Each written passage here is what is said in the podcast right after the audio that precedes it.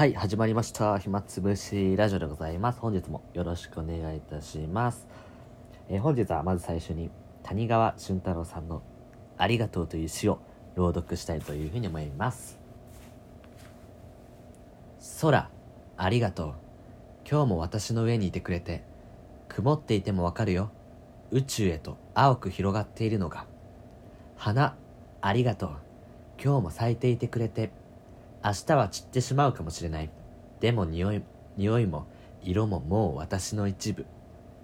お母さん、ありがとう。私を産んでくれて。口に出すのは照れくさいから、一度っきりしか言わないけれど。でも、誰だろう？なんだろう？私に私をくれたのは、限りない世界に向かって、私はつぶやく。私、ありがとう。はい、えーこちらが、えーありがとうという詩でございました。えーまあ、何気ない、え自然であったり、え周りの人たちにありがとうってやっぱ感謝を伝えるってこと大切だよねっていう、まあ、そういうことを書いた詩でもあるあると思いますが何よりも私自身ですよね。私自身を作ったのは何なんでしょうね。もう分かんないですけども。でもそういう自分に対してもこうありがとうって言えるなんかその心がすごく素敵だなっていうふうに僕は思いました。そのありがとうって本当に素敵な言葉じゃないですかこの5文字は。もしもなんだろうな1日100文字しか喋ること書くことができないみたいなそういう世界が、まあ、あったとしたらすごいすごいよ。あの変わった世界ですけどの100文字。皆さんだったら何に使いますかね？すごく貴重じゃないですか。例えばその100文字しかないのにコンビニ行って、店員さんがちょっとなんかミスしちゃったと。例えばなんだろうな。ちょっとこうお会計が遅かったりしてその時に「おい姉ちゃん急いでくれよ。こっちは急いでんだよ」って、まあ、怒ったとするじゃないですか。でその時点でえっと2 5 6文字使ってると思うんですね、もっと使ってるかもしれないですけど。それでもう4分の1近く使ってるっていうことでなんかもったいないじゃないですか。その僕たちは結構その言葉で人を傷つけたり、えーなんか人をバカにしたりとかしてると思うんですけど。それはま言葉っていうのが自由に無限に使えるっていうことそれだからなんですよね。なのでこう言葉に制限を設けたら、ま僕たちは果たしてどんな言葉を使うのか。でその候補としてやっぱり僕は、まあ、候補というかもう本当に一番使ってほしいな使われるのかなと思う言葉がこの「ありがとう」っていう言葉です。やっぱりねせっかく僕たちが話すことができる人に感謝の気持ちを伝えることができるそういう生き物なのでなんかこう言葉っていうのを人をね喜ばす人を温かくするそういうものに、え使ってほしいなというふうに思います。でこの「ありがとう」という詩がなんかこう今日読んでいてすごいジーンときたのでちょっと共有させていただきました、えー自分自身にこう「ありがとう」って言えてますか？ぜひともねその、まあ、自分について、えー深く知るっていうのは結構怖いことだったりするんですよね。こう自分の悪い部分ばっかり見えちゃったりしてちょっとこ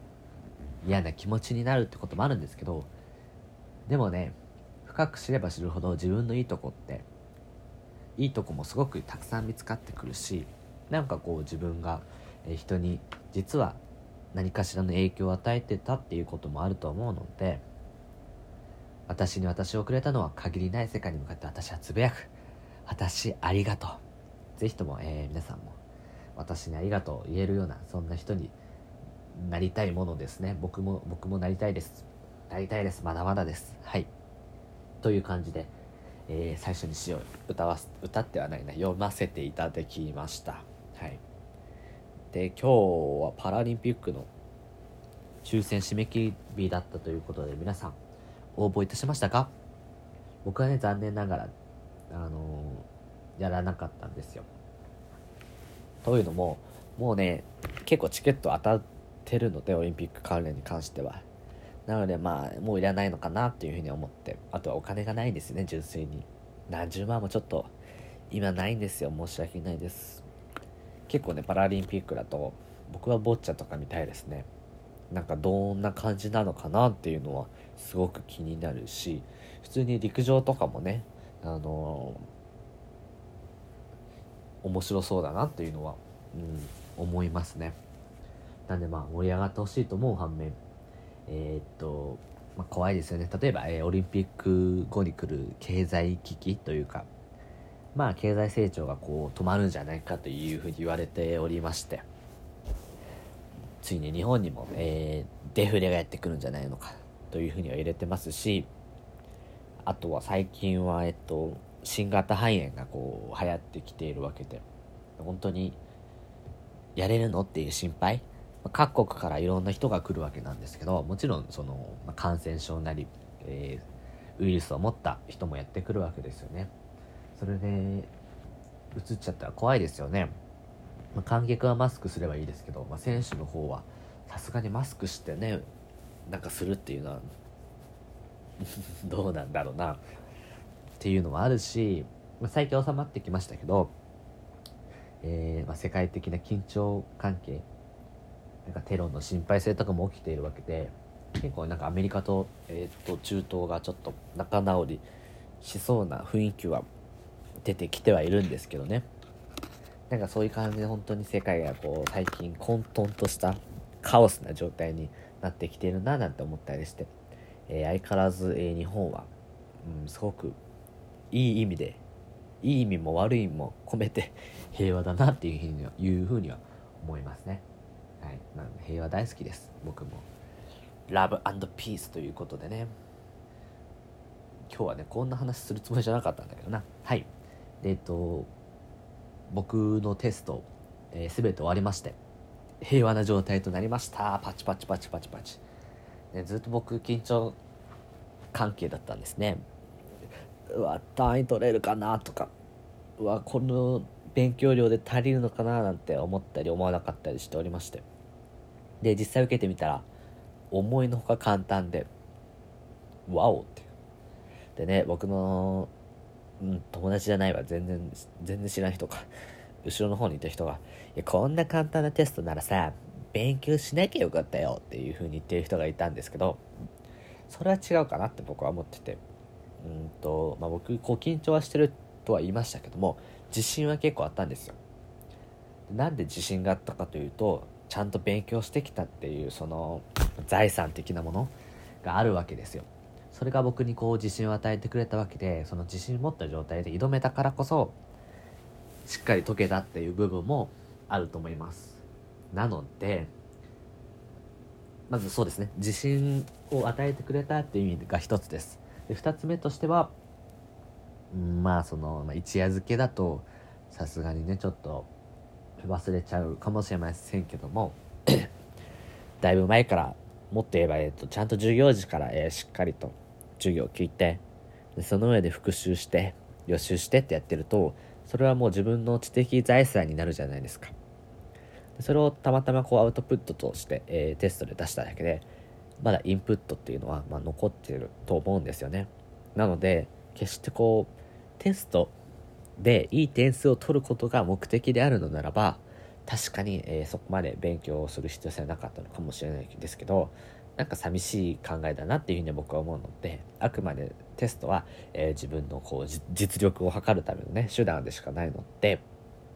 僕は、えー、まあ、簡単だったわけですけども、まあ、簡単だった理由は、えー、自分に自信があったからと。あと、え自分ちゃんと勉強したからということですごくニコニコもうもっと学びたいっていうふうに思えるくらいに、えそんな風に、え思うことができてなんかえー、すごくいいないいなこういうポジティブな自分が大好きです。ありがとう自分。はい。なんか僕は昔は結構ねなんか自分をすごく悲観的に思ってて自分のことがすごく醜いというか嫌いでしたね。ただ、えー、最近はだいぶ自分のことが好きになりつつあって危険なぐらいなんですよね。なのであのなんか僕はナルシストでもいいなというふうに思ってます。うん。なんか自分を好きっていうの。最終的にねこう自分が自分のことをこう可愛がられる愛すことができるっていうなんかそれだけですごく前向きにいられると思うので僕は全然否定しませんしむしろすげえっていう憧れの対象の一つですかね。という感じで今日は、えー、自分にありがとうという、えー、回でしたね。はい。ということで皆さん、えー、明日からも、え頑張っていきましょう。ありがとうございました。